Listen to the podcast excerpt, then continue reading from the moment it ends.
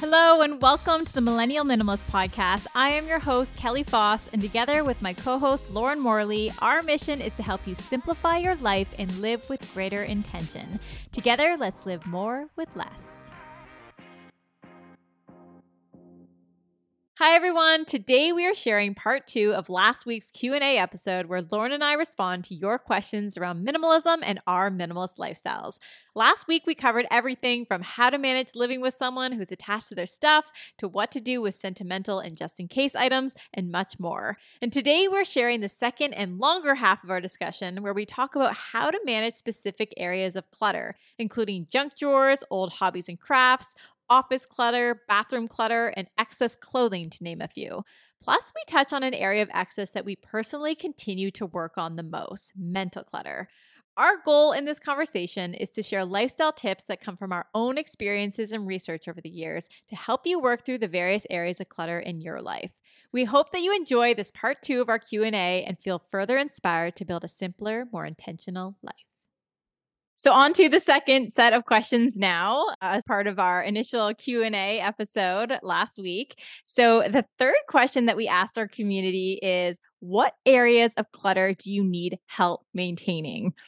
Now the first was junk drawers and I love that someone submitted this because I remember the first time, Lauren, that we spoke about junk drawers and you skipped on your words and you accidentally called it drunk drawers, which was super funny. And I I was thinking there is some truth to that because technically our junk drawers are super messy. So it's as if, you know, it's that messy place after a late night out, right? So a junk drawer really is a drunk drawer. yeah, no kidding. that was so funny. Uh, so I was thinking, okay, well, junk drawer. When I think of junk drawer, I think of my bedside table. For some reason, I always think about the little table beside my bed as my junk drawer because growing up, it would be my junk drawer. I would have stuff in there that would get dated. My mom had one growing up, still has it. And there's all these knickknacks and coins and old papers and old lip chap and nail clippers, all these random things. And I remember when I moved in my own place, I was like, no, I'm just going to put items that I use in there beside my bed. So my drawer beside my bed now just has sleep stuff. So I have lip chap, I have uh, a little spray, pillow spray, and I have an eye mask. That's about it. So very little, but I personally don't think that a junk drawer is needed because after all, it is junk. And so the stuff likely isn't useful. Some drawers can be used though for mis- miscellaneous items. I know that you have an everything box, Lauren. And I think sometimes we have things in our lives where, you know, where do we store our keys? Where do we store extra, maybe a credit card or just miscellaneous papers and things like that. Sometimes it's nice to have that one drawer that houses all those items, but there's a way around it so that you can see everything. It's about organizing it in a way where when you open it, you know where things are and you know where things should be placed. It just makes it so much easier. Uh, I think, again, a lot of us have those drawers full of stuff that's just collecting dust. So I highly recommend going in and starting to declutter those items because you'll realize, wow, like it look it's so much more freeing when you can open a drawer and there's only a select number of items in there that you actually use. It's so calming. Yeah, when I lived alone, I didn't have one. I just had my miscellaneous box that I kept like my passport, a pair of scissors, like band-aids, random stuff. We definitely have drunk drawers now. Did I say it again? Junk? Junk yeah, I think drawers. so. Yeah, yeah, it's really hard. But my biggest advice there is try to get rid of one thing a day, like open it up and little things like post-its and like you don't really need that stuff. Like go digital as much as you can or paperless. I just keep one pen in my purse and that's my pen. You don't need a ton of pens and highlighters and stuff that you don't really use mm. all the time. Like those drawers are I don't like uh, things like extra batteries and stuff. Like you can have one box in your home to keep miscellaneous items. But to like have drawers shoved with stuff, most of the time you don't even know what's in them. So it's not really doing anything for you or just have drawers dedicated to certain things and then have that miscellaneous drawer where you keep stuff that you still need. It's just random. Yeah. I remember shopping with my mom and we were looking for a bed. And I remember her saying, oh well this bed has drawers underneath you should get this one or or oh and this side table has multiple drawers and i'm thinking to myself i don't want drawers because i will just end up at the time I, I was thinking I will just end up filling those drawers. So a little way around that is not having those drawers. And then you realize, oh, wow, I actually don't need that stuff. Right. Because when we have that space, we again think that we need to fill it when really we don't. But I think a lot of the time we can have old stuff you know again lip chaps sprays creams etc just laying there and then we end up buying more of those items and forgetting about the old items so it's just about taking some time every single day to declutter it down and we actually uh, we got a dm from a really nice listener on instagram about how she started to do a little bit of decluttering like 10 minutes a day and how much it changed her life like a little bit goes a long long way I always tell my dad, you know, he's always like, I can't even walk into my office. It's so packed. I'm thinking 10 minutes a day. Everybody has it. Yeah. We all have it. If we can brush our teeth, we can go do it. And then by the end of the week, you've spent more than an hour cleaning the place. So yeah. it really adds up. Yeah. Imagine people come to our houses and our side tables don't have drawers in them. We're like, oh, we don't want to be tempted to buy anything. Yeah. like, yeah, but it's true.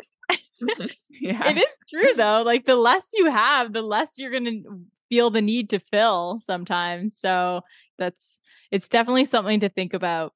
So our next question is old hobbies and craft supplies. So yeah, this is a question that we get often. How do I start decluttering these things? Because a lot of people they're stuck on the idea of maybe I still enjoy this hobby. Maybe this is something that I'll still do in the future. But you should really ask yourself those questions. Will I actually use these items again? Do these items reflect my past self or my current self? Challenge yourself. Do I see myself using them in the future? Do I really see myself? Be honest with yourself. If you don't, sell or donate to a local charity or school. They'll really, really, really appreciate it. And eh, maybe, you know, some of these craft supplies are super expensive. So then, you know, maybe it makes more sense to think about selling them again. Maybe set a timeline for yourself so that if you don't sell it by a certain date, you will then donate it. We've had simple living clients in the past where we recommend that because you know sometimes it's hard to sell certain things and then they end up just leaving that thing there for a couple months. It's like no instead set a timeline for yourself. If i don't sell it by x date then let's donate it. Because the freedom that you get from the space is so rewarding. So and again you will the thing is a lot of people think oh you know i don't want to get rid of this you know i'm so attached to it but I guarantee you, you get rid of it and you won't think about it after a couple weeks. You will just move on. So that's what the majority of stuff, including sentimental items. And again, we do recommend taking pictures of sentimental items and stuff like that.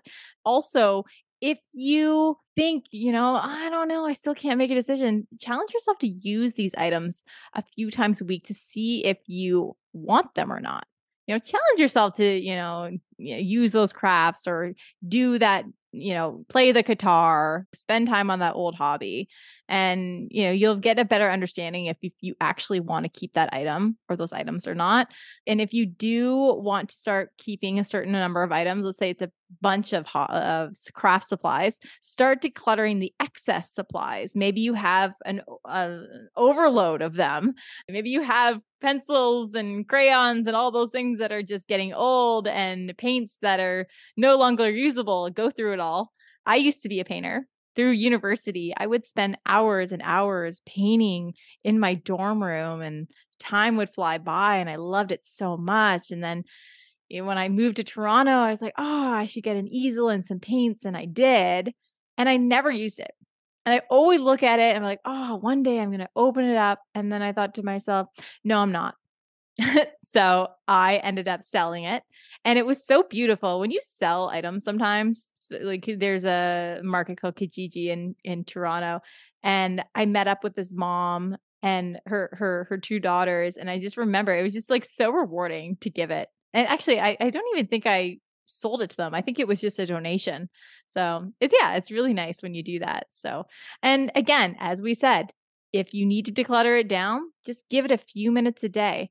I'm actually taking on the Mins challenge right now, Lauren, the the the minimalist challenge where you declutter one item for the first day of the month, second day, two items, third day, three items, fourth day, four items, and so on. And yeah, it's real. I'm I'm on day five right now because there's some stuff in my house. I'm okay. I need to declutter this down, declutter constantly. Again, this lifestyle isn't you know you're a minimalist and then you're a minimalist forever. Like there's ongoing maintenance involved. So yeah. Yeah, I feel like you always do this every year. I and I'm like baffled that you still have so much to declutter. Yeah, there's still quite a stuff. I mean, again, you have to be mindful of the stuff coming in and out. Yeah. Uh, and uh, I I come from a family that loves their stuff, and so sometimes new stuff comes into my house and I'm like, okay, will I use it? So yeah, I have to keep on top of things. But for the most part, my place is very minimal, as you know. Yeah, I say that's my boyfriend. I'm like, so I'm doing a challenge where on the first day I get rid of one of your things, and on the second day two. oh my goodness. It's so funny for our listeners, just so you know. Lauren will sometimes throw things out. And so we were we were joking the other day. She's like, "Yeah, I'm gonna get rid of the garbage can in our house." And then imagine like, because it's just a routine for someone to just go, "Oh, plop, throw it in here, right? And he's gonna no the the side table, or, or, or or he'll put this, his coffee down and yeah, no, hit the floor. and it falls on the floor. That's so funny. I could totally see you doing that. Uh, and then being like, what what side table? Yeah. Speaking of which, I don't have a coffee table. I don't have a side table. Those are things that I do need to buy. So you got to be on top of this lifestyle. Yeah. So my advice for hobbies, and I have this too. I actually still have my keyboard in our locker here, and I need to get back into playing piano. But ask yourself, like, what is the friction that is stopping you from pursuing these hobbies or getting back into them? Like, maybe you want to get back into playing guitar, but your guitar's not fixed, or it's broken, or you need to take lessons finding those little things that you need to do to get back into it. And if you're not willing to do them, then that's probably showing you that it's not something that you're going to do in the future. And if you haven't done it in over a year, are you really going to do it? So, I mean, I just think sometimes hobbies are seasonal. I sail in the summer. So, or I play tennis in the summer. So I'm going to keep my tennis racket, even though I don't use it for six or seven or eight months of the year. But you have to um, assess why you're not doing it too and be realistic with yourself. Because I think, you know, we all have that. We all have this version or vision of ourselves that we want to be. And that person, I picture myself coming home from work and like playing the piano beautifully, but I get home from work and I'm tired and I don't want to do that, but I still keep the keyboard. So I understand why, you know, people aspire to be this person that they want to be eh, and holding on to that stuff holds on to a piece of that. But you have to sit down and ask yourself. It's like you with the paint. Oh, I'll paint one day. I'll paint one day. But finally, you just admitted to yourself, no, I'm not going to paint. I need to get rid of this stuff. So, yeah, question yourself. Why are you not doing it? Is it something you really want to do, or just something you want to be the type of person that does that? So true. Again, yes, be honest with yourself. So, the next area of clutter that we've been asked about helping maintain is office clutter a question I often get. And the first thing I recommend is removing all of the unnecessary papers in your office or on your desk, because that will remove most of the excess, most likely. Then go to your pens and pencils. I'm sure you have some pens that are not working. Then remove all the trinkets that are collecting dust. The things that aren't out on the desk sometimes people have pictures of family and friends and that's great but sometimes things are also stuck eh, stuck in the little cabinets and cupboards and you're going to want to go through that one by one. I, i'm always thinking of my dad's office because it's so compact and crammed so i'm trying to do this i'm trying to give this advice giving from that perspective. It's it, it may take a really long time. It's it's sometimes it, it's not overnight. I helped my mom with her own office clutter, and it took us an entire Sunday afternoon but it was so worth it. And she had so much excess paper. We went through all of that. And then she also had all these old discs. So I remember when we used to put things on discs, Lauren. oh, yeah. We, we, had to go through all the discs. So it, it took a lot of time. But again, take it day by day when you do it all in one day can become overwhelming. So I'm trying to think, okay, dad, if you want to start, start with the papers because that will clear a lot of the space.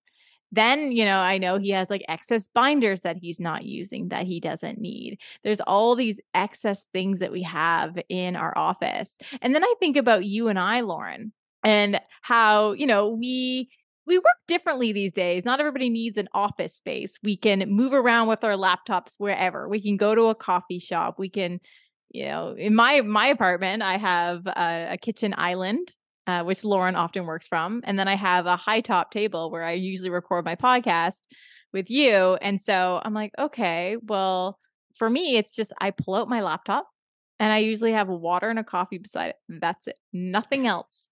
I was just gonna say office clutter. My desk is empty. I just have my laptop and a glass of water. Yeah, because you work from an office a couple days a week. So yeah, that's interesting. yeah, and I or even at home, like my desk at home is empty. But when I'm at work, like if you're working from a traditional office where you have printers and paper and staplers and all Mhm. that stuff, I understand you need more. So if I did have that stuff at home, I might have a box and just go grab it, like a stapler or something when I needed it.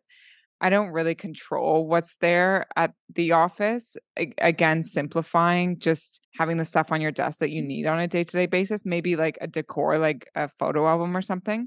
But the way I keep paper under control is I have a box and I just keep the stuff I need to keep in this box. And at the end of the year, I divide my paperwork by my taxes, my tax receipts, my personal receipts, just important paperwork. I put them in envelopes, label them, and then I that's filed for That's that That's how year. you maintain that. That's how I Oh, maintain it.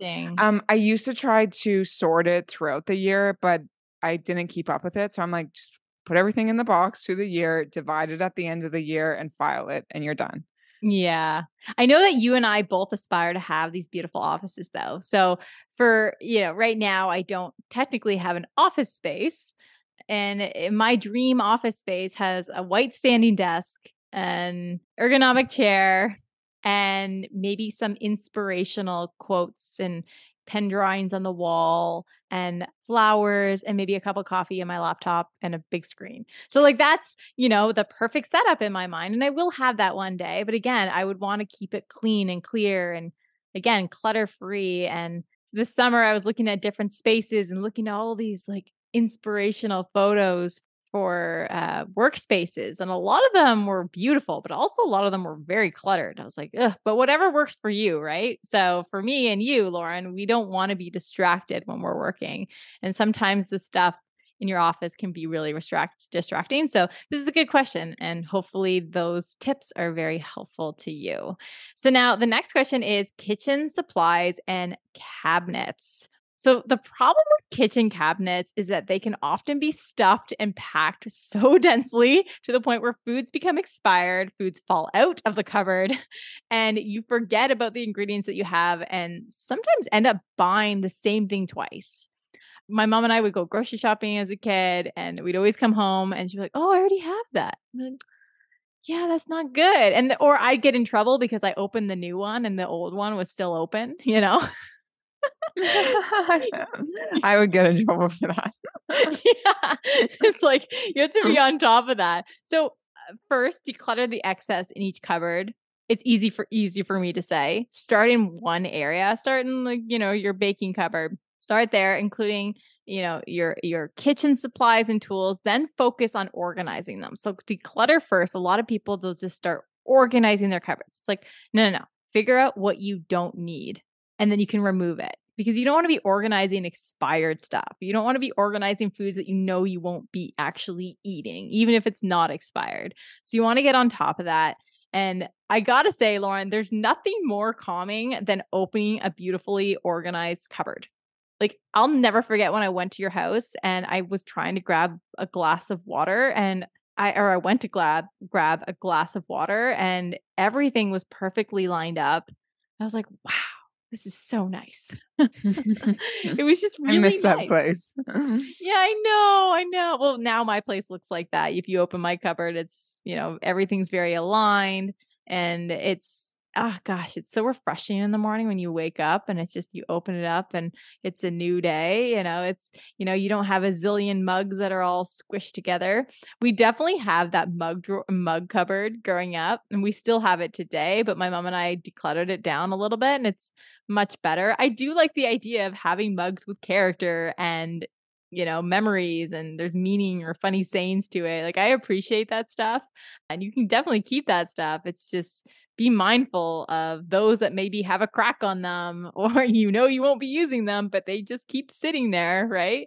And as one person, I I I have four mugs for people who come over and whatnot, and then I have two mugs for myself, right? So you don't have to have them all stuck in your cupboard at once. I have extra plates and we talked about this in the past. I have enough cutlery and whatnot for to have guests over, but I store that stuff. I don't have all of it out because it's just me right now. So I only have enough for a couple people right now.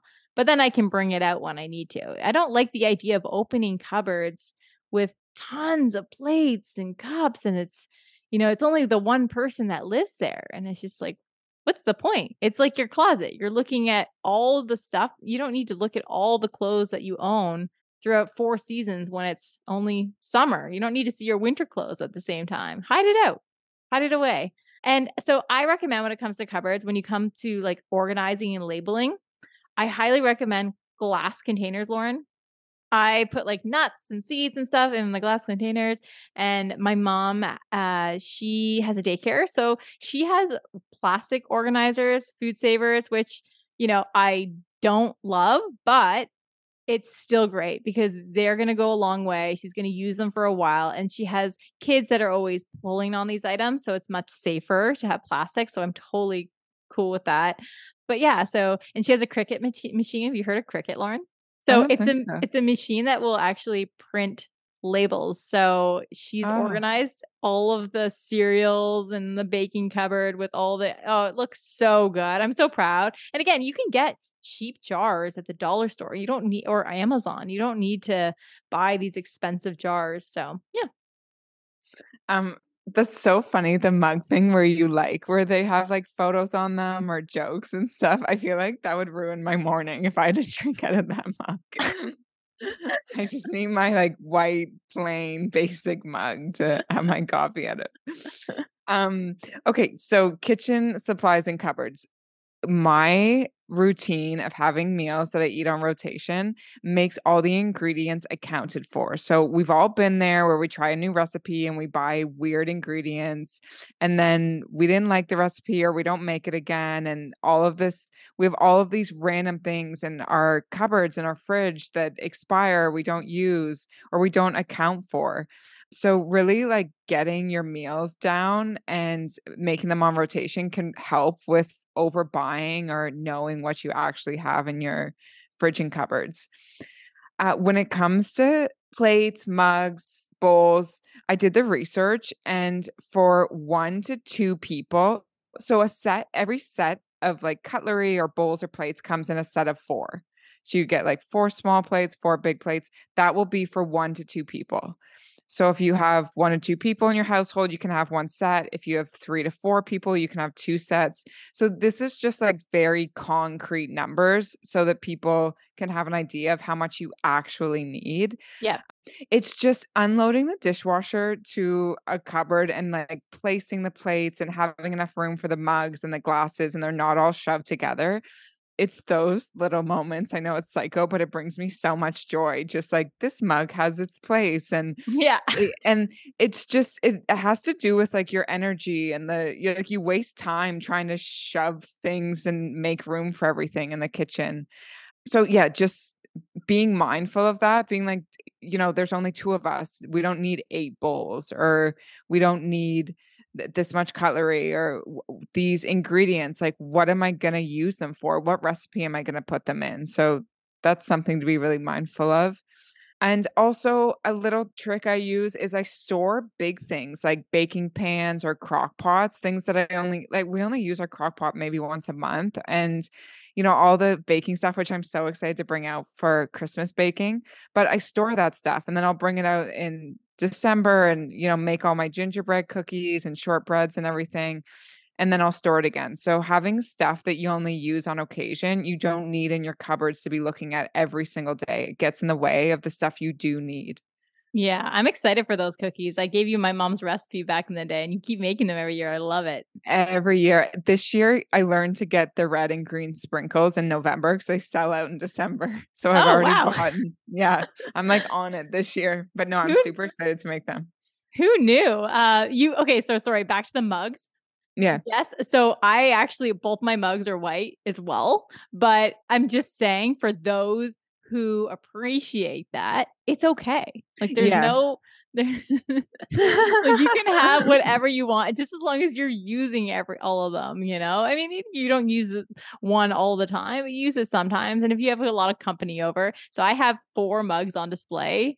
As you know, Lauren, I was an intern on The Young and the Restless, soap opera, and in uh, West Hollywood, which when I was younger, and they gave me four mugs. And so, yeah, it's always fun when I have people come over and they're like, "Wow, I know, I know that." It's the coffee shop in the show. So funny. Aw. um, but yeah, I didn't know that actually. Oh, That you your mom's had a story. Now I know. yeah, yeah, yeah. So those are from the set of The Young and the Restless. They have a little coffee shop in the in the show. So for all you Young and the Restless fans, I was never I was never a big watcher of the show, but my sister and my my mom were growing up, which inspired me to uh, take a opportunity there. So or create one. Aw. So the next question is closet. So we mentioned we touched on this in the part 1 of our Q&A. So this is an area that people have a lot of trouble with. It's uh, you know, a closet including their clothing, their jackets and their shoes. This question is an episode in itself.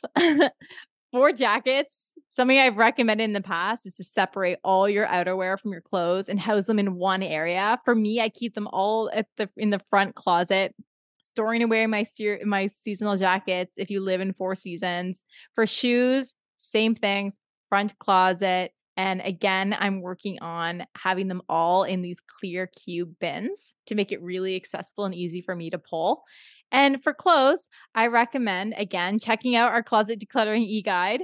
We share five simple steps on how to declutter your clothes so that you can build a wardrobe that is more con- most conducive to your lifestyle. The first thing we recommend, just a little bit of a Cole's notes, is write down your lifestyle needs so that you can make better decisions once you start decluttering.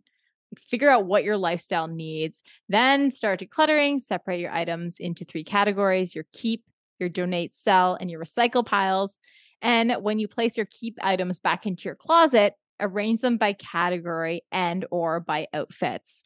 And as many of you know, we also have like sustainable wooden closet kit dividers on our website too to help section off your closet. So if you find that would be useful to you, definitely check out our website at mastersimplicity.com. But yeah, Lauren, what is your advice here? I mean, my simplest advice 10 to 15 outfits twice a year. Store your off season stuff and extras. If you don't wear it or love it, sell it or donate it. Yeah, love it. That's so great. That's so great. We need more pictures of our closets. We need to share more. It would be really, really helpful for our listeners to to see our closets. So the next question is, or the next uh, area that people are looking to declutter and need help maintaining is the home entryway and bathroom. So I highly recommend keeping your entryway clutter free. As I said in part one, it's the first thing you see when you open your door. And what Lauren and I struggle with is we don't like anything there. So no rugs, no mats. And we have to force ourselves during the winter to get some type of mat to hold our boots because we think it's so ugly, but we gotta do what we gotta do. Remove everything that doesn't have a place. A lot of the time we have all these little trinkets everywhere in our front door. And it's like, no, we don't need that. Remove everything that doesn't have a place there. If you don't have a big closet, you can buy a rack for your coats and jackets. I personally designate a box in my closet for umbrellas, scarves, hats, mitts. And when it comes to the bathroom side of things, just keep what you use every day in that space. That's my biggest piece of advice. I know your bathroom, Lauren, you literally just have soap, and then under the sink, you have a mirror and a toothpaste, toothbrush, and like five items. It's amazing. And so I live in an apartment where it's one bathroom. And so that means when your guests come, they use that bathroom. So I try to treat, treat it as a guest bathroom so that when people come, my stuff isn't everywhere. So I have all my toiletries and my toothbrush and toothpaste placed in two different bamboo organizers, which I got from IKEA. They are amazing. So if anybody is looking for that link, just uh, DM us at Millennial Minimalist and uh, I can share that with you.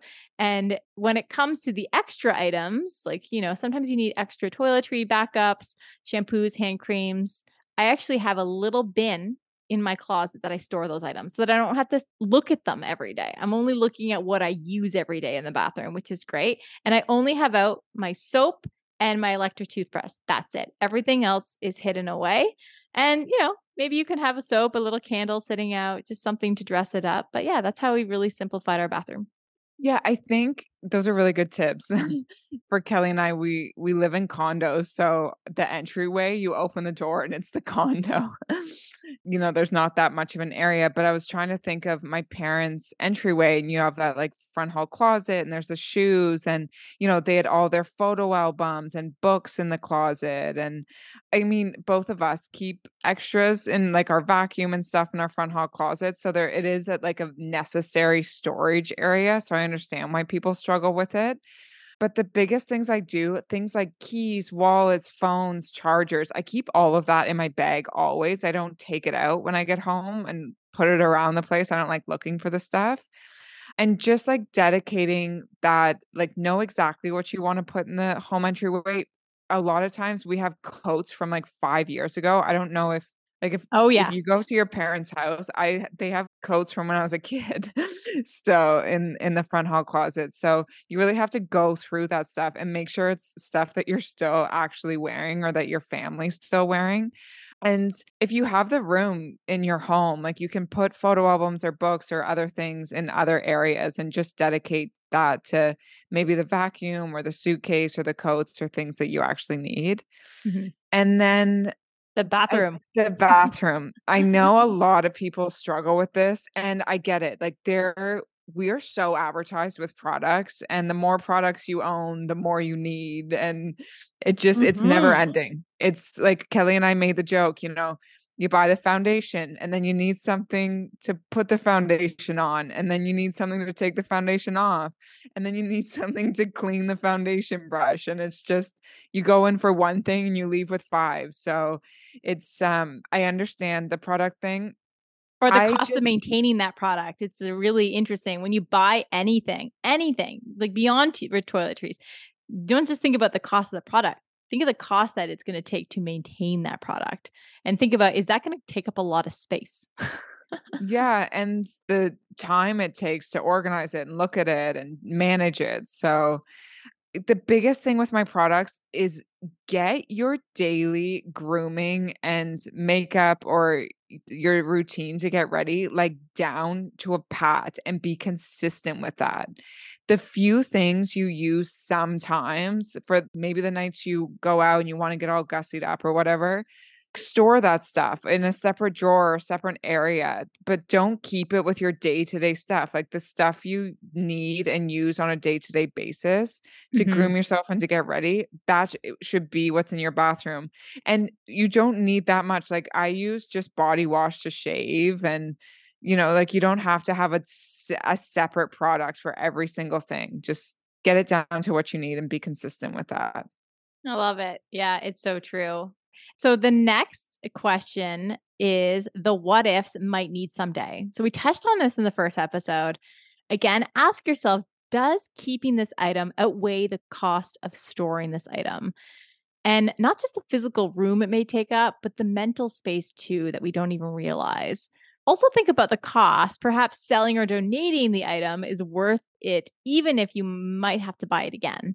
I used to again have a bunch of stuff like including I even had a, yoga mat that I never used and I because I had two and so I ended up donating that as well in addition to the paints I talked about earlier and uh yeah and I've never really looked back because I don't need it right? And so again the what ifs might need someday ask yourself those questions it's so so so so helpful and it's so rewarding to get rid of those what ifs not just because of the space, but giving something away to someone else who can use it and it's more useful to them is a beautiful thing. No, I love it. I struggle with it too. Uh, there's always stuff I own. I'm like, oh, maybe I'll still use it. I've said this before and I've said it in the podcast earlier, but the calendar year rule. If you haven't used it in a year, then you're probably not going to use it.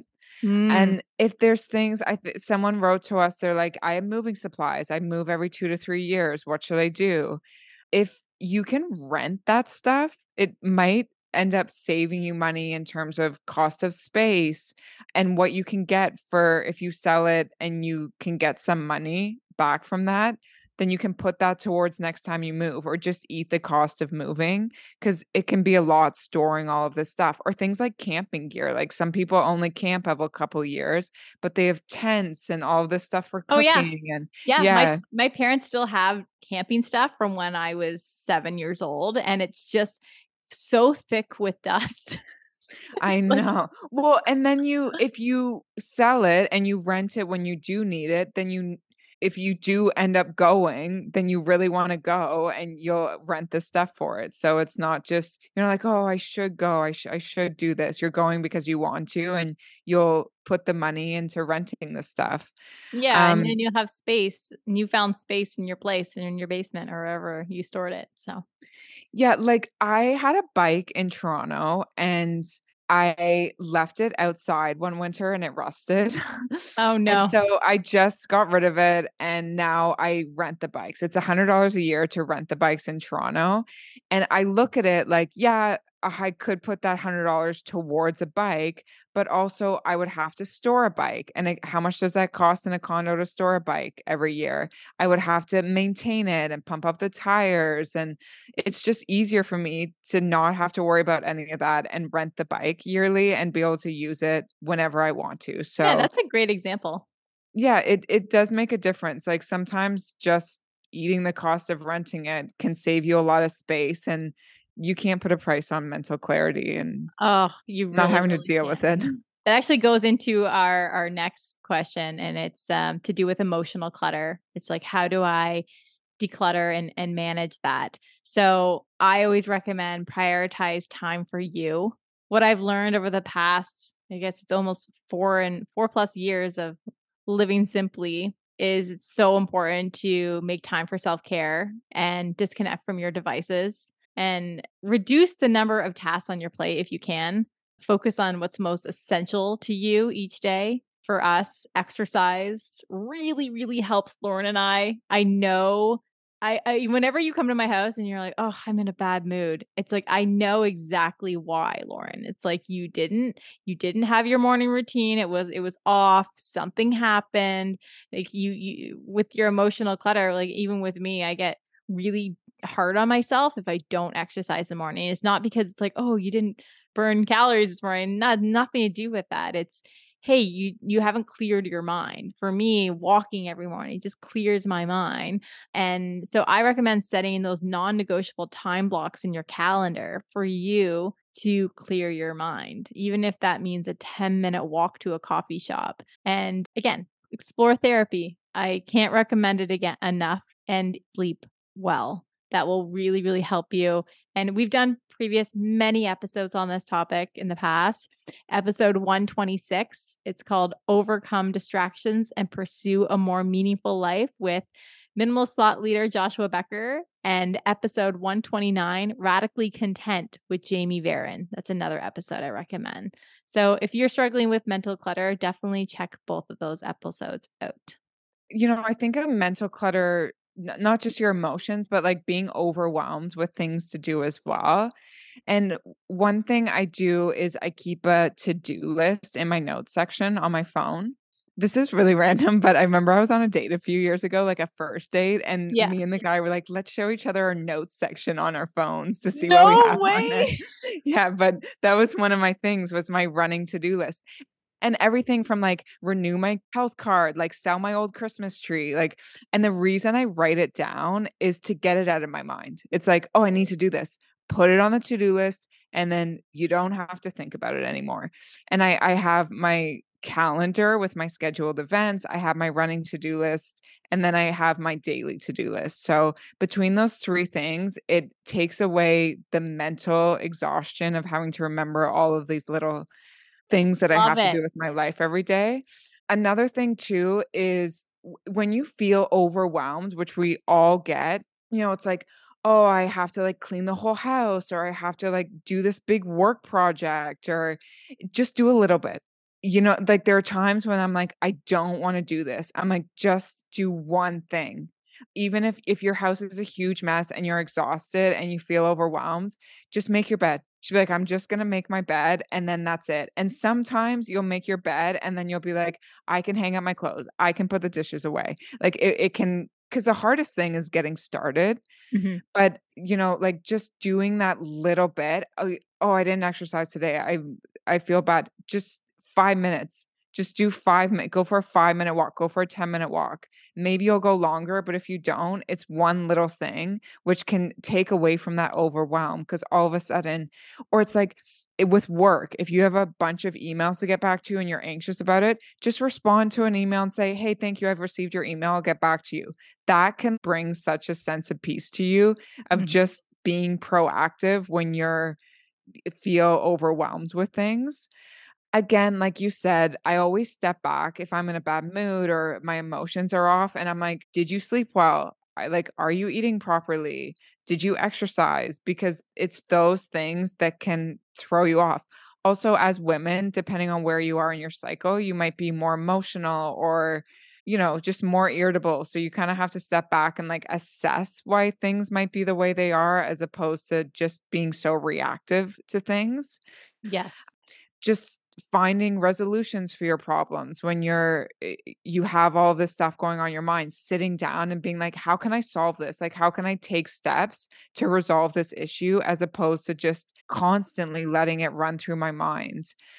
So i actually got an email yesterday lauren and yeah. i i it was an exciting email but it's it's exciting anxiety because you have to prepare for what this email leads to and i thought to myself okay I, I, was thinking about something else for a moment. And then I thought, oh, why do I feel anxious right now? And then I was like, oh, it's because of that email. And then I thought, okay, well, what can I do today, tomorrow, the next day, the next day to make myself feel less anxious? Sometimes, again, as you said, stop and reflect. Okay, why do I feel this way? And then what are some steps I can take to no longer feel this way? Right. It's just yeah. having that mental awareness. Yeah. Yeah, there's so many times I'll be like in a good mood and I'm like, wait, wasn't I worried about something? What was I worried about before? I have to I'm like, well, it can't be that big.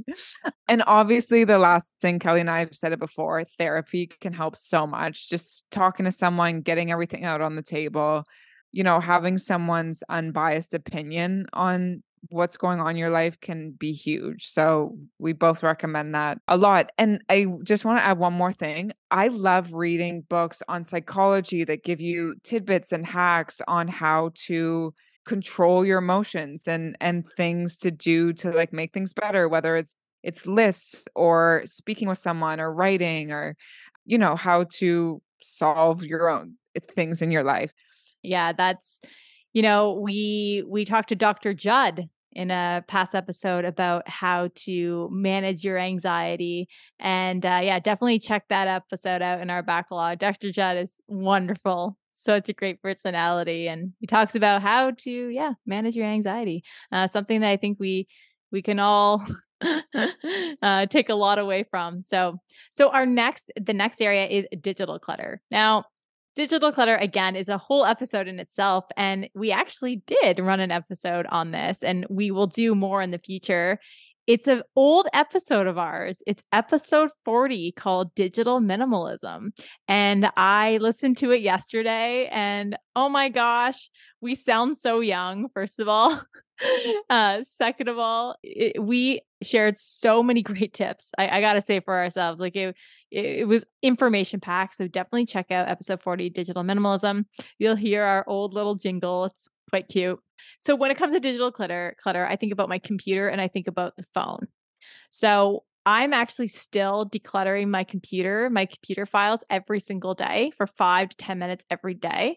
So often people have decluttered desktops. Now, that's not something I have, but that's where I would start if you do. Then go to decluttering your files on your computer. And I think it's most helpful to declutter those files that you use the most first because you'll feel more accomplished. You'll be like, okay, like you know, this is something that I use every day. And then you'll see the benefits of having this file that isn't overwhelming so that you can actually find files that you use often. I've also store majority of my work files in Google Drive. So I don't have to deal with having everything on my laptop, which is really, really great. And it really, really helps remove that excess clutter. And when it comes to the computer, I also recommend be mindful of social media and all the apps on your computer that ding you and ping you, right? Turn off all those notifications because a lot of that can cause distraction, obviously, can move you away from the task at hand, and it can cause mental clutter.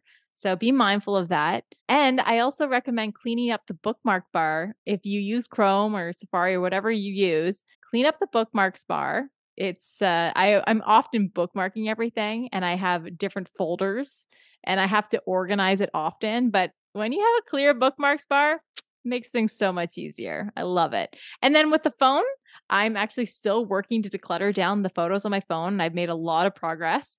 I have uh, set a challenge for myself. I cannot get a new iPhone 14 until number of photos are at a certain number.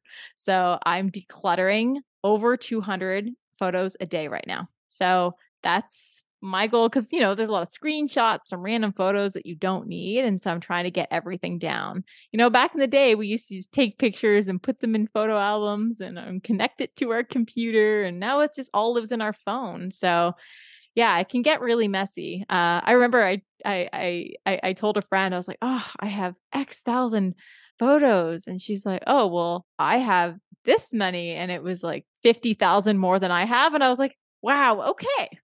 I'm not so bad." Yeah, but people yeah, have I mean, a lot of photos. Some people have so many photos. It's crazy. And I know your tip is wonderful, Lauren. You always, and I'm, I'm just making a joke here. You you store everything in the trash, so it makes everything easier. Literally, all of her files on her computer in the trash because she puts everything up in the Google Drive or like I don't know somewhere on the cloud, so you don't have anything on your desktop. It's hilarious. Yeah, even my desktop picture, the background is black and on my phone. So it's just like mental peace mm. for me. There's no distraction. Another little tip for your phone when I like a photo, like it's one of my favorites, I heart it and then it'll automatically go into a favorite section in your albums. And yep. then you can just get rid of the ones you don't like the most and it can help you sort through them immediately. Mm-hmm. And then when I go through my photos, I just go through my favorite ones. So you don't have all the outtakes. Outtakes, outtakes. Like I, I have my few folders on my desktop of things that I'm currently using, like for my real estate, for the podcast, for writing yeah, I don't have that many apps on my Lauren phone. doesn't have much advice for debtor Yeah, I don't. Yeah. I don't have that much. you don't have much. I have a lot. Uh, but no, it, honestly, keeping files organized goes a long way. Declutter a little bit each day. Again, it's it can feel overwhelming, but five ten minutes every day can make a big difference. Uh, you'll find that there are ways around turning things off. Also in terms of the phone we've touched this touched on this like way back in the day but you can I, I hate it when i see an iphone and all the apps are all over the home screen. You can pull all those apps to the bottom of your home screen so that you only have you have basically all my apps are in one folder.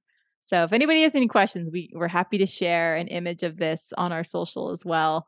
But when you open your phone, all you see is whatever your picture or a color or black and white, the time, and then, yeah, just four little icons at the bottom. So it makes it really simplifies things so that there aren't all these red dots in, in, your face. Turn off those notifications because they can do a lot of harm.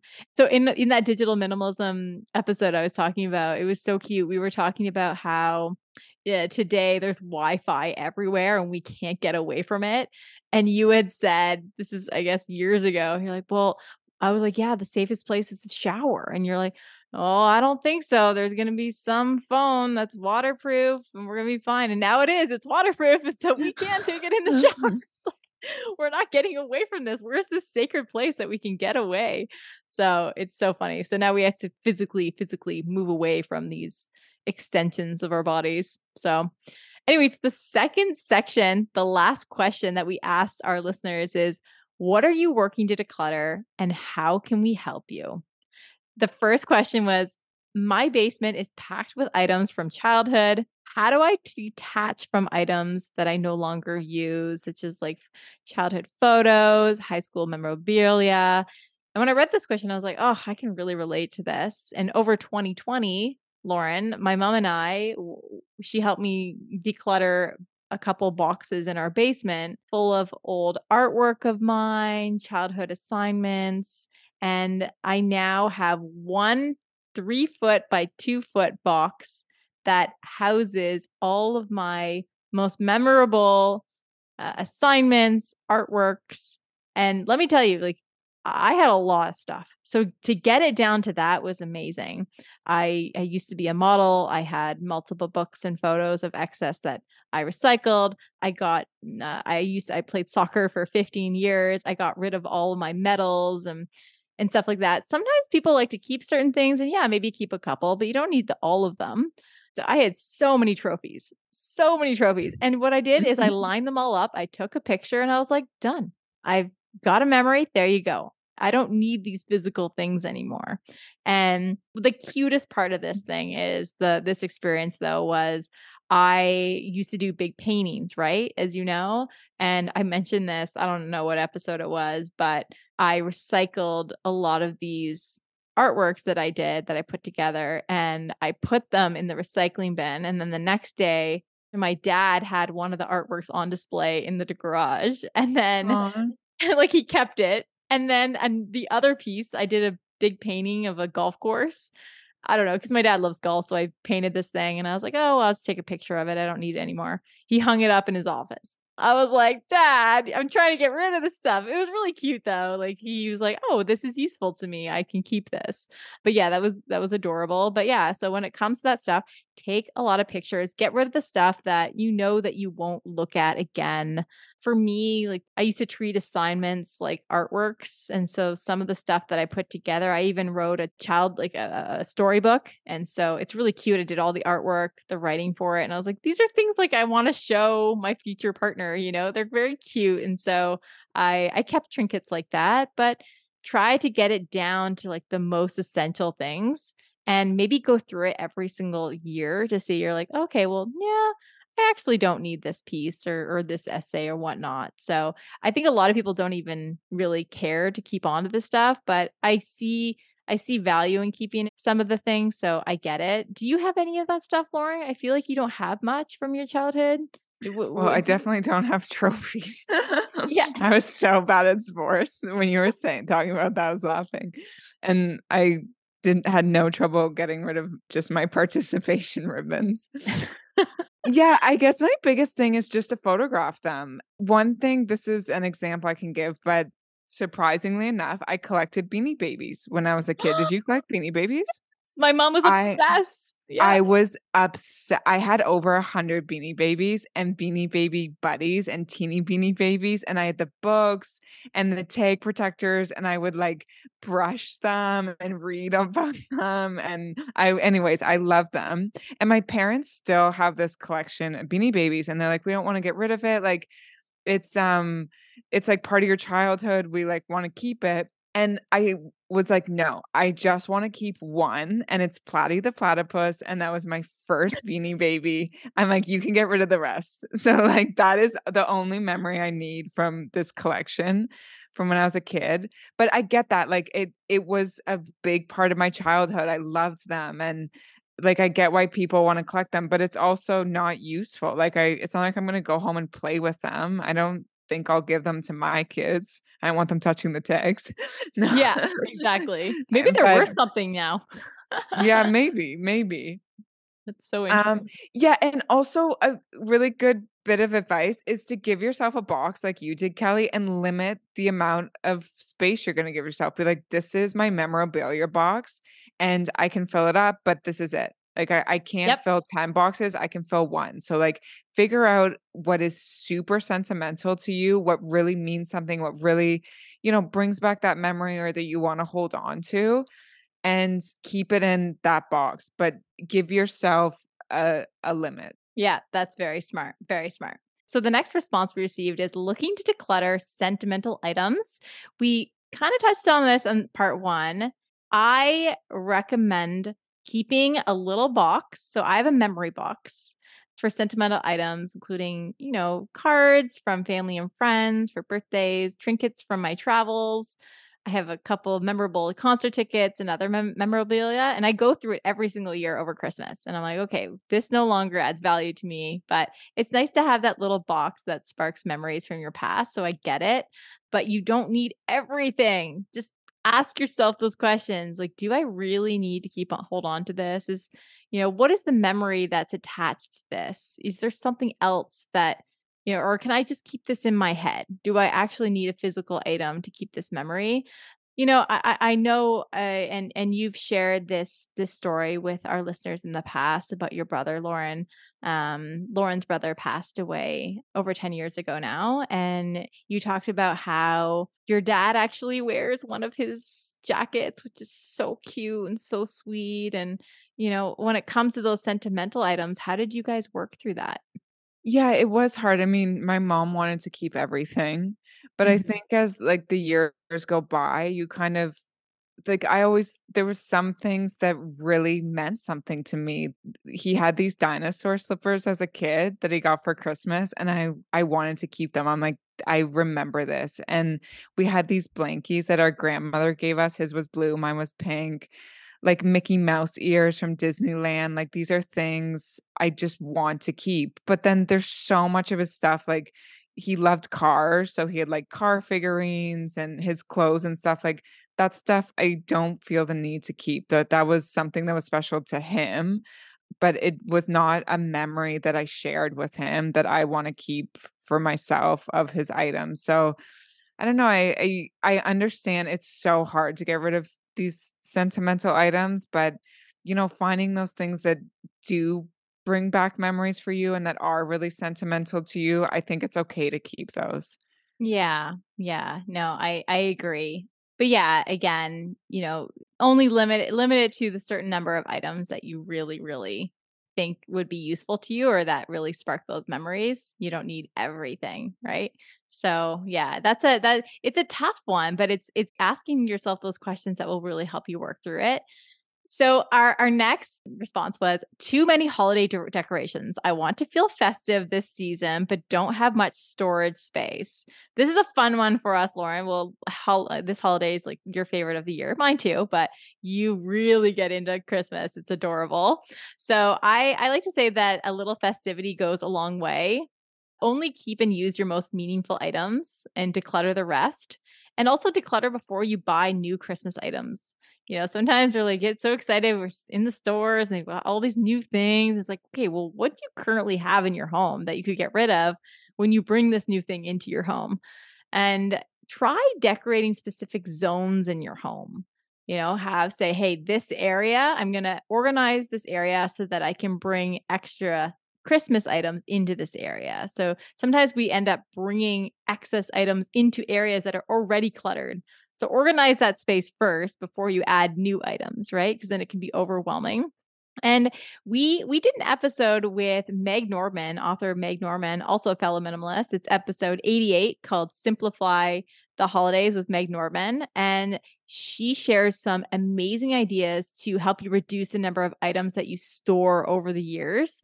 She she offers sustainable solutions so that you don't actually have to store a bunch of stuff because these items can just are just degradable after. So check out this episode. Again, there's so many great holiday decoration ideas that don't cost much and uh, they're biodegradable. So yeah.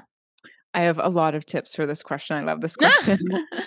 um, if you've been following the podcast, I'm a huge Christmas fan. I love Christmas. I'm one of those super annoying people about it. my Christmas tree is literally behind me as Kelly and I are recording this. Um, but I love, you know, I love minimalism, but I love simple, really well done Christmas decor too. I think that a lot of times Christmas decorations can be so tacky and so overdone.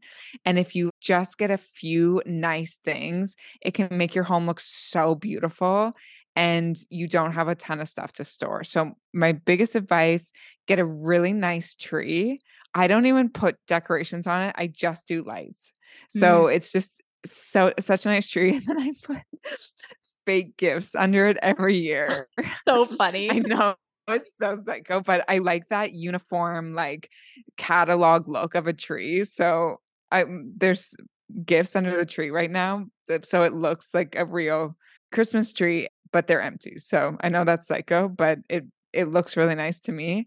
I get like a really nice wreath, things like a poinsettia, like those things you can compost after, but it's still really Christmassy. Candles, you can light a Christmas candle, and then your home smells like gingerbread, and oh, that's low that. storage. I love it. And then I think people get so into decorating for Christmas and they forget about all the fun things that Christmas is about. Like you can watch Christmas movies and bake Christmas cookies and go skating and, you know, go see the Nutcracker or events that are going on. Like eh, Kelly, we live in Toronto. We have the Christmas market. There's, so nice. you know, yeah, like enjoy that part of Christmas. Buying a bunch of plastic stuff and like taping it to the wall is not yeah avoid that avoid that. Go the sustainable way sustainable way. There's so many cool items that you can build on your own. I think it was it was it was like a citrus garland. It was amazing. She has again, Meg Norton has all these great ideas, and yeah, definitely check out that episode because there's a lot of different ways, and you know, it's just simple things, as you said, a wreath on the door, uh, garland around a staircase, candles, stockings, simple, and Super you know simple, don't yeah. don't overwhelm yourself so that you can go enjoy the christmas activities so. Yeah and it looks better than your home you know you have a focal point you have the tree it's not the tree and then all of this other stuff surrounded by it. So just how we live our lifestyle and preach with minimalism apply that to christmas decor. Yes yes. So the next area that people are looking to re- uh, declutter is storage areas in the garage this individual says it's full of stuff I'm unsure of until I can deal with it. Oh gosh, I'm sure a lot of people can relate to this. And not even if you don't have a garage, some storage area in your home. Again, just like any other area in your home, go through your items by category and place into three to four piles the keep pile, the sell or donate pile, and the recycle or throw away uh, pile. Uh, again, I, I was with a friend yesterday and he said, Oh, you and Lauren, you really inspired me to put a sell and donate bin beside my front door. And it's done wonders. And I was like, Oh, that's great. I was really happy to hear that. But uh, back to the garage. So my parents' garage is completely packed. And uh, my dad bought an organizer to organize the garage items. And unfortunately, he didn't declutter first. So it's like it's organizing the clutter, right? So you want to declutter first before you get that item. And uh, my goal is actually to help them with that because we need to go through that garage. There's a lot of stuff, but uh, but yeah, I, I, again, it's overwhelming. You know, it's full of stuff I don't know what to deal with. Start in one area and start making decisions. You know, I've been there where I'm like, oh, I don't know how to deal with it. If once you ask yourself those questions, you will start realizing, okay, I know what to do with this item. I can get rid of it. Have I used it in the past? Six months, one year? Is there someone that could use it out there that would actually gr- could get great use out of this versus me? So just some things to think about. Yeah, my dad's rule with the garage was he always wanted to make sure he could park the gar- uh, the cars in there. So oh. and then he didn't want stuff falling on the car and scratching it. So he didn't want a lot around the cars either. So just, you know, taking good care of your car and making you know we live in canada it's you don't want it out in the snow all the time so having somewhere to park it and having a space where it's not going to get scratched up and be around a bunch of clutter. Kelly and i don't have cars or garages but in the future we will hopefully. Yeah yeah 100% i'm sure your garage will be beautifully white not a speck of anything in there but the car. Knowing you. I hope so my so white next, Tesla. yeah, yeah, your white Tesla with a white interior. So knowing what to give up or try to sell when it's an expensive item. Oh, that's the next um, response that we received. Now, I've definitely been asked this before. What do I do with something that is expensive? And I, you know, I don't want to just give it away. You know, I, I want to sell it. If it's expensive, again, try selling it, but set a target date for yourself. If you can't sell it by that date, give it to a friend, donate it. It's going to be worth it because you haven't worn it most likely. And I'm just applying this to clothes to start, but you can apply it to everything, even if it's expensive yes, try to sell it. But if you can't, give it away. And unfortunately, sometimes we don't get the money that we wanted back, but that is okay. It's a lesson learned. You'll realize, hey, I shouldn't buy that item because I know I'm not going to use it. Right. I remember, Lauren, when we first started a biz- uh, business where we were helping people resell their brand name clothing items. That was really fun. We would take uh, these branded items from our friends' homes and we would sell them. I would actually do the business side. Lauren would physically meet those people and give them the items and sell them for money in turn, which is very brave of you, Lauren. I was too scared of that part. And uh yeah. but yeah, it was it was it was a good experience because, you know, we started selling these expensive items. Now some of the items we weren't able to sell and so we communicated with the person, okay, can we donate these items? And they'd say yes or no. And so that's how we went. But yeah, so it's a process but don't worry about them being too expensive. There's going to be a lesson learned in all of it. But again, yes, try to sell it. But if you can't, donate. And uh, if you have more questions around this area, definitely check out episode 105, where we talk about how to pare down your possessions. Yeah, I mean, the good thing about expensive stuff is it does well in the secondhand market, I think. So Yes. You know, if you have like a nice designer bag or shoes or something, you'll likely be able to still get good money for it and be able to sell it. And if you're not using it, you're not wearing it, it's nice to get money back for it. I think there's a lot of times we've bought and stuff and you, you can't sell it. So mm-hmm. it's even more motivating to put it out there and, and get it sold. So the next response is my boyfriend's clutter is some what someone says. And as we said in the previous episode, lead by example, show him how you live simply and keep organized. Maybe actually I this is my tip, Lauren. Do you think this would work cuz since you are living with your boyfriend, maybe organize some of his stuff one day and see how he feels or do yeah. a big declutter together. Maybe he's open to that. And third agree to keep common areas clutter free. The areas that you guys share, you should be able to keep that more clear and compromise on that. But if he's clutter blind or if he likes some clutter, give him a space where he can be messy, ideally with a closed door. yeah, one thing I've learned from living with my boyfriend is just going through stuff with them. Most people, like, a lot of people just don't want to go through old stuff. It's time consuming, it takes effort. We're all busy, we're all tired. But you know, I'll pull stuff out of drawers and be like, "Hey, do you still need this? Hey, you you have a bunch of these. Can I get rid of some? Hey, like, are you still wearing these sweaters? Can I donate them?" And a lot of times he'll be like, "Yeah, sure, yeah, sure." And if he says no, I still get rid of it. no, I'm kidding. But um, yeah, just like helping them. Sometimes people just kind of, and my dad does it with my mom. He'll go in and be like, "Hey, g- can we get rid of this stuff? Like, y- you don't use it, or we have duplicates of this." And she'll be like, "Yeah, that's fine. Like, you can donate it." So if you are like really adamant about getting your place decluttered, going through their stuff with them, or you know, being proactive on their side a lot of times they don't want the clutter there anyways. So it, it can help.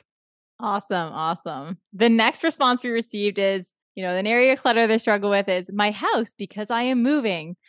And I was like, oh, this is a good question for me because I just recently moved. So I suggest only taking with you the items that are useful to you and work in your new space.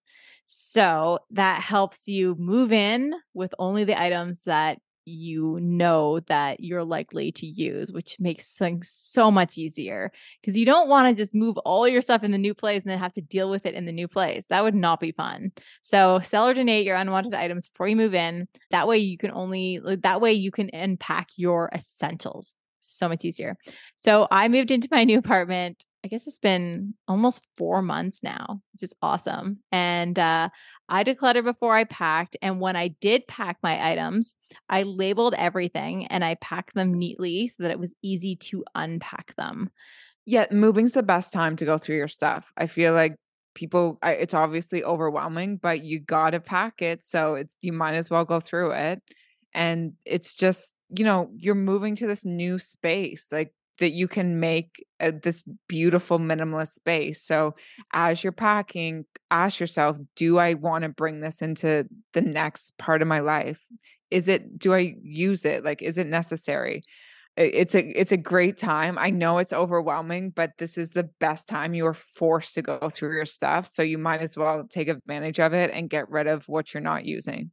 You know, I spoke with a friend last week and it, it just dawned on me she's like, Do your parents still live in your family home? And I was like, like said it like, yeah. And she was like, Oh, well, mine are leaving and it's so sad. And I was like, Oh, I want my parents to move because that means they're gonna have to declutter.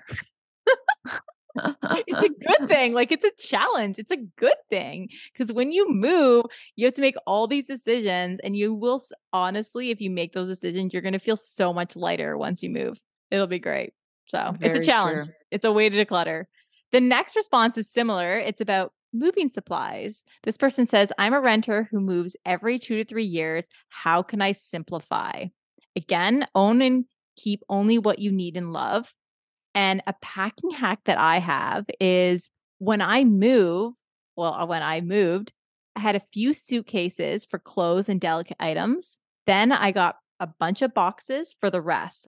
And then when it came to my big items, they were wrapped by my movers. So it was pretty seamless. I packed everything by myself and it wasn't that hard. You just need some packing tape, some boxes. I really learned how to put boxes together. I wasn't good at it before, but now I'm an expert. And uh, yeah, I mean, keep track of the things coming in, considering that you're always moving. Think about one thing in, one thing out. It goes back to that idea because you don't want to have to keep bringing all this excess in if you have to continually move every two to three years. And like you said, sometimes it's worth hiring a moving company to do the big items so you don't need all of these extra moving tools and stuff because that's stuff you're going to have to store and it can take up a lot of space. Yeah. And we actually recently recorded an episode on this. It's called Let's Talk About Moving and Embracing Change. It's episode 134. So, next response is downsizing from a one bedroom apartment to a single room in my family's home. So, that is hard, but I have been there. So, I'm glad that this question came in. So, first off, I had a similar situation. And what I did is I ended up selling or donating duplicate items of things that I knew my parents already had. So I was like, okay, I don't need these items because they have them. I don't want to bring duplicates to the new home. If you're planning to move back, let's say, Lauren, I had to move back to my parents and I was planning to move back home within the next year. If that's your case, you may want to store your larger items like couches, chairs, tables, and bed in a storage facility for a monthly fee if that is an option for you. Uh, or maybe your family has space in the home for those items, but they probably don't. And if you have those big items, again, maybe you can leave them there. Maybe you're renting and it came with the place, but if it didn't, definitely think of a storage facility. And again, start decluttering today because if you are downsizing to that smaller space and you only have your room and you don't need all the other things, start getting rid of the things that aren't useful to you. This is a good challenge. Don't see it as, oh gosh, this is going to be a struggle. See it as like a really good challenge because you will feel so much lighter, despite the fact that you won't have as much of a large space to live in, see the value and benefit in having that small space and seeing how much other stuff, maybe, maybe you're going to get more more space for experiences. You know, maybe there's going to be some beauty in this, you know? So definitely think about the positives that come from it.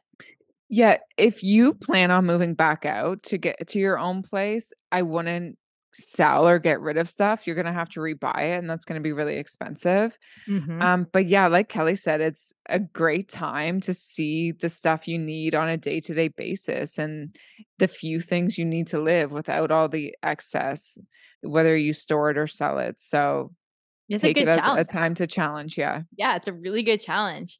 So the last two questions or the last two responses The first is personal hygiene, makeup, and skincare. I love this one. Thank you for whoever submitted this one. So, when it comes to decluttering these items, before you declutter, think about just keeping it simple. Use a few products that are essential to your needs and arrange them so that they keep clean and organized. Again, I have those two bamboo compartments for my toiletries and my toothbrush and toothpaste. Very easy. And as Lauren, you like to say, try to use up every product before you buy a new one or new version of the same product because then the old products will just sit there. And I found out, Lauren, that I I I found out that makeup expires. So be on top of that. So apparently the golden rule is around 2 years for foundations, shadows and lipsticks and stuff like that and when it comes to this question, I I thought it would be helpful to also share what I use and my morning routine. So when it comes to like my personal hygiene, makeup and skincare, I I used to be even simpler than this growing up in university. All I would use is a cleanser and a moisturizer. That's it. Uh, now I use additional things because I'm older, so we need a little bit more product, arguably. So I do the same routine morning and night. I do uh, I use Juice Beauty cleansing oil. Then I use Sukin sensitive milk cleanser. Then I use the InKey List hyaluronic acid serum. And then I use Caudalie Sorbet moisturizer. So it's a four step process. And sometimes in the evenings, I will use resveratrol, which is a lighter form of retinol. So it's not as harsh. And yeah, I find it's really working for me. I know you like your face masks and stuff, Lauren. oh, now I want your skincare routine. yeah. um, um, my skincare, again, super simple. I just cleanse and moisturize. I don't even have makeup remover. I just use a washcloth. And I do do face masks though. So I like Core Organics. She has an exfoliating one and a hydrating one. I do that once a week. And when it comes to hygiene products, you know, a bar soap, a razor, shampoo, and conditioner, like you really don't need that much. I think we are sold on believing that we need so many products. And sometimes it can make your skin worse if you're, yes. yes. So you have to be careful. There's like skin minimalism is getting popular now. So it might be beneficial to your skin to simplify your routine. Yeah, we should do an episode on skin minimalism. That would be amazing. Yeah. So our last response is trying to be happy with what I have and stop buying new stuff to swap out for no good reason. Oh, you know, I always think be mindful of who and what you follow on social media. You know, the Instagram and Facebook stories and images that are fed to us can influence us to feel the need to keep up with others or buy things to fit in and replace certain items that we already have to make them look better. But ask yourself it seems like she already she or he who asked this question already knows the answer. You know you, you know that you don't need to buy these items. They're already saying that in in this. And and think about challenging yourself to a no buy month or two. I think that could be really helpful because it can help you realize what you use and what you need and and what you don't need. And again if something is overly worn it's okay to buy new. If you're taking up a new hobby that's okay too just as long as you know that you will stick with it it's okay to buy new stuff, to swap for old stuff, but have a reason. So if there's no good reason, then yes, think twice. But also, again, be aware of all the images and what's influencing you to do these things. Ask yourself why. Why am I doing this? Is it is it because your friends have that? Is it because you feel like you need it again to fit in like what what is it what is going through your mind? Like again it's about stepping back reflecting and asking yourself those important questions. Yeah like i'm a minimalist and i have a podcast on minimalism and i will still go on tiktok and you know 20 minutes later i'm like oh my god i need all this stuff. I need a face roller and a dry yeah. brush and i'm and then i get and i'm like i need to get off of this because it's making me believe that i need all of these products to like be beautiful and fashionable and mm-hmm. you know on trends and you don't like it you have to step back and be like getting a good night's sleep is probably going to give me better skin than a face roller or Yes. managing my stress is probably better than all these face masks Uh, you have to like put things into perspective and understand that marketing is done really well like the science behind a lot of things make sure you look into before you're buying all of these products and i i do i understand like you know it, it's hard to be happy with what you have. That's why it's nice to switch out your closet every six months because you're bringing clothes that seem new, even though they're your own clothes and they were stored.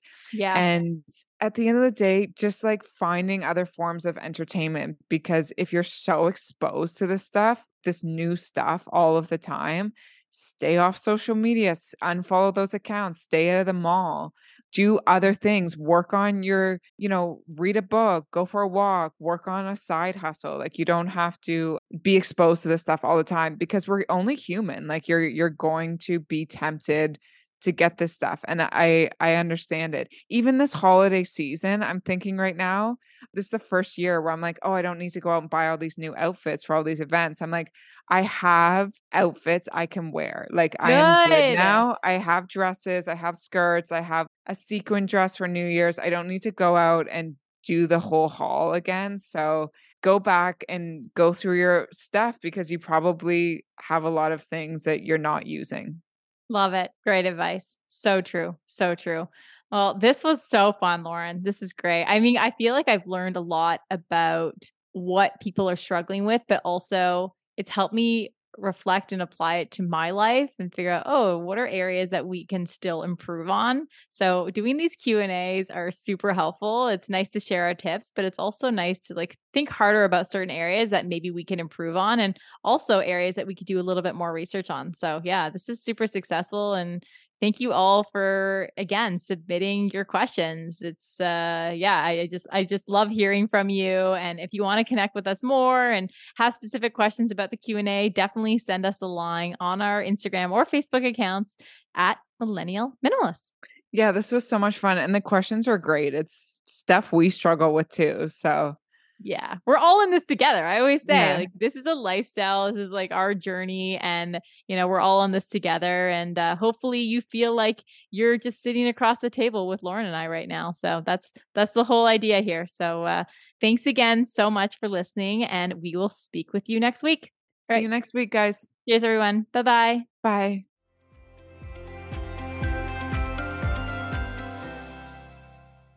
Thank you for listening. I hope you enjoyed the second half of our Q&A discussion and I want to thank those of you who submitted a question. We want to continue to learn more about the areas of access that you need help with and we hope that you took away a few tips from our discussion today. And stay tuned for next week's episode where Lauren and I share our minimalist approach to the holidays. You may be getting ready for the holiday season now and if you are seeking advice on how to simplify gift giving and holiday decor, I highly recommend that you refer back to one of our previous episodes. That's episode 88, titled Simplify the Holidays with Meg Nordman. It is information packed. And to close, if you haven't already, you can find us on Instagram and Facebook at Millennial Minimalists. And if you're enjoying our podcast and have time to write us a kind five star rating and review on iTunes, we would absolutely love to hear from you. We really enjoy reading your words, and your few lines really help our podcast grow. So thanks again for listening, and I will speak with you next week. Bye bye.